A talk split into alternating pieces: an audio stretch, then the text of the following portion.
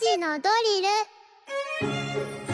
時刻は3時を回りました。ここから番組を聞き始めたリスナーの皆さんこんにちは。今日はお休みのモンドさんに代わって私 SBS アナウンサー山崎がお送りしてます。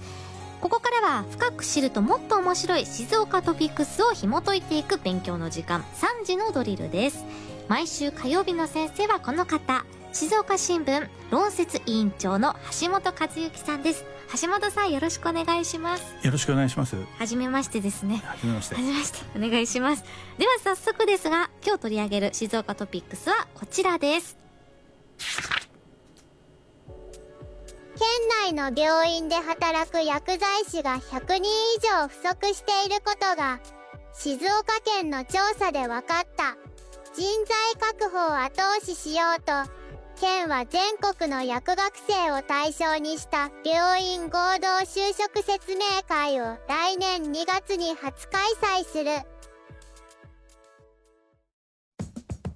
というニュースなんですけれども橋本さん、はい、あの先週の木曜日の、えー、一面で大きく扱っていたんでちょっと目に留まったもんですから取り上げてみました、はいうんうん、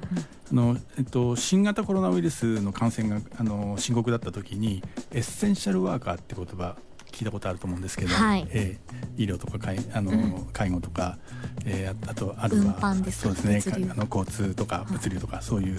あのなくてはならない仕事に従事していらっしゃる方ですね。はい、であの、まあ、薬剤師さんもまさに医療でその分野の、えー、携わってますんで、えー、そのエッセンシャルワーカーの一職種と言えると思うんですけどもその、えー、まあえー、医師とか看護師なんかもあの医療人材全般が不足していると言われる中であの薬剤師さんも、えー、そうですね病院で、えー、働く薬剤師さんも人手不足だという実態が、まあ、静岡県の調査で、えー、改めて浮き彫りになったという話です。うん、はい。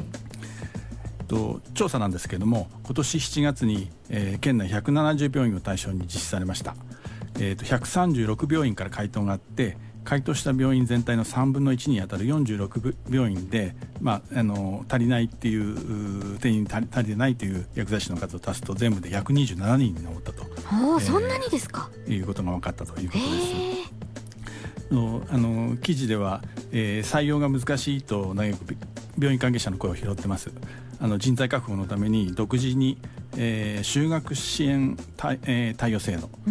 ていうのがあるんですけども、を導入している病院もあるそうです。就学対応就学資金対応制度ってあの、えー、学生の間にあの、まあ、大学でその薬学を勉強している間は、えー、その病院の方からお金を貸し付けてでそれをあの、えー、借りた学生がその、えー、薬薬剤師の免許を取ってえー、一定期間その病院で働くとその返済を免除しますよっていうような制度ですね。えでもその期間ってお給料は、はいああのー、別えお給料は別ですもちろん。はい、あの働い働いてる分はちゃんといたいただいてで学生時代に借りた分は、えー、一定期間あの、まあ、5年とか例えば決まってるとその期間、えー、病院に勤務すればもうその返済はしなくていいですよっていうそういう制度なんですよ。でもそれって就職先もセットみたいなことですよね。まあそうですね。だからうちの病院で働いてもらうために学生の頃からそのつながりを作っておくというそういうための制度ですね。それはもとてもいいシステムじゃないですか？そうですね、まあ、そういうことそういう工夫もしないとなかなか人が集まって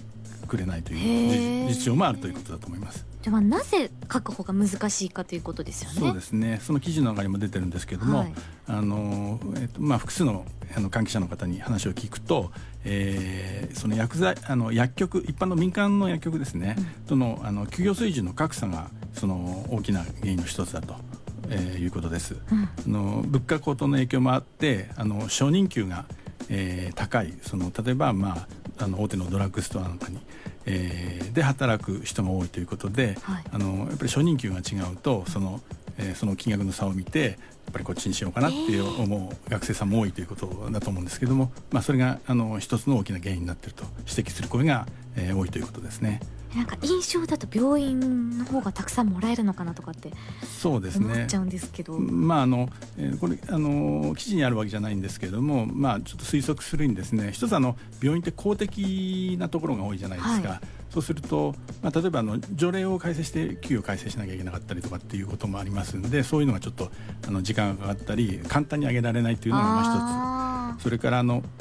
あそれとも関連するんですけれども、えーと、あの病院ってあのお医者さんだったり、うん、看護師さんだったり、まあ、理学療法士さんとかいろいろんな職種の方が集まって働いてますよね。はい、そうするとあの薬剤師も足りないんですけど、はい、まあ、今言われてるのは医者も足りない、うん、えー、看護師も足りないいろんな職種が足りないんで薬剤師さんだけどんどん給料を上げていくってわけにはなかなかいかないじゃないですか。そうですね。でもあのドラッグストアの方だったらその、まあ、経営判断で、えー、薬剤師足りてないからちょっと給料を上げようかっていう経営判断をして決めればあの上げてえー、っていうことが、まあ、ある意味こう市場原理みたいな形で給料決めていくことができるんでそういうこともあるんじゃないかと思います。あだからみんなそっちを選ぶと。そうですね。え働く時間とかもやっぱドラッグストアの方が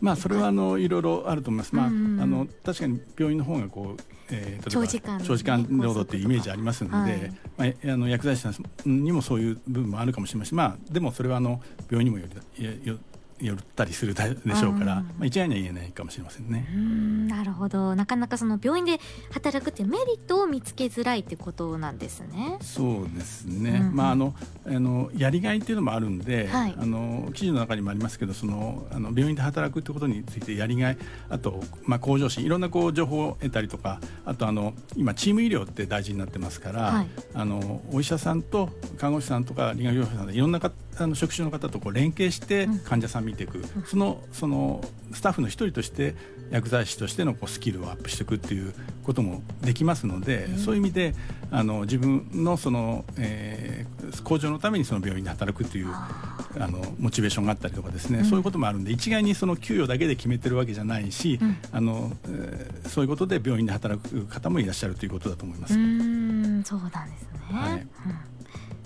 そしてそうですね。あのえー、あとただ今言ったその、えー、長時間勤務のことなんですけども、はい、まあ、それそれとちょっと関わるかもしれませんけれどもそのあの病院ってあの、まあ、医師の負担が重いってよく言われますよね。その当直がすごくあったりとかして、はい、あの勤務時間が長かったりとか、うん、休みがなかったりっていうようなことがあの、えー、言われてますんでその医師の負担軽減するためにあの業務の一部をその他の職種の方にこう移してあの医師の負担ちょっと軽くしようっていうようななあの医療現場の流れ、まあ、病院なんかの流れがあるみたいなんですね。でそうするとあの今まで医師が担ってた部分で薬剤師さんにあのこう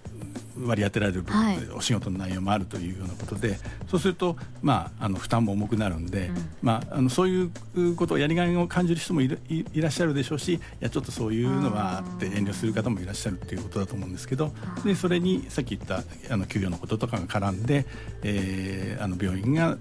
なんていうかその薬剤師の確保に、えー、ちょっと苦労しているという部分があるんじゃないでしょうかね。お医者さんのタスクを任せられることにいい一面もあれば。そうですね、まあそれはちょっと違うんじゃない、って思う方ももちろんいらっしゃるってことそう。ですね。まああのそそういうことも背景にあって、うん、病院の方で働くよりもっていう方もいらっしゃるということだと思います。うん難しいですね、はい、それで薬剤師不足にどんどん拍車がかかってしまうと。そうですね。で、まあ、それを何とかしようということで、はい、あの静岡県が、えー、今あの静岡県ってあのその、えー、皆さんがその安心してあの医療とか保険のサービスをあの受けられるようにということで、えー、保険医療計画っていうのをあの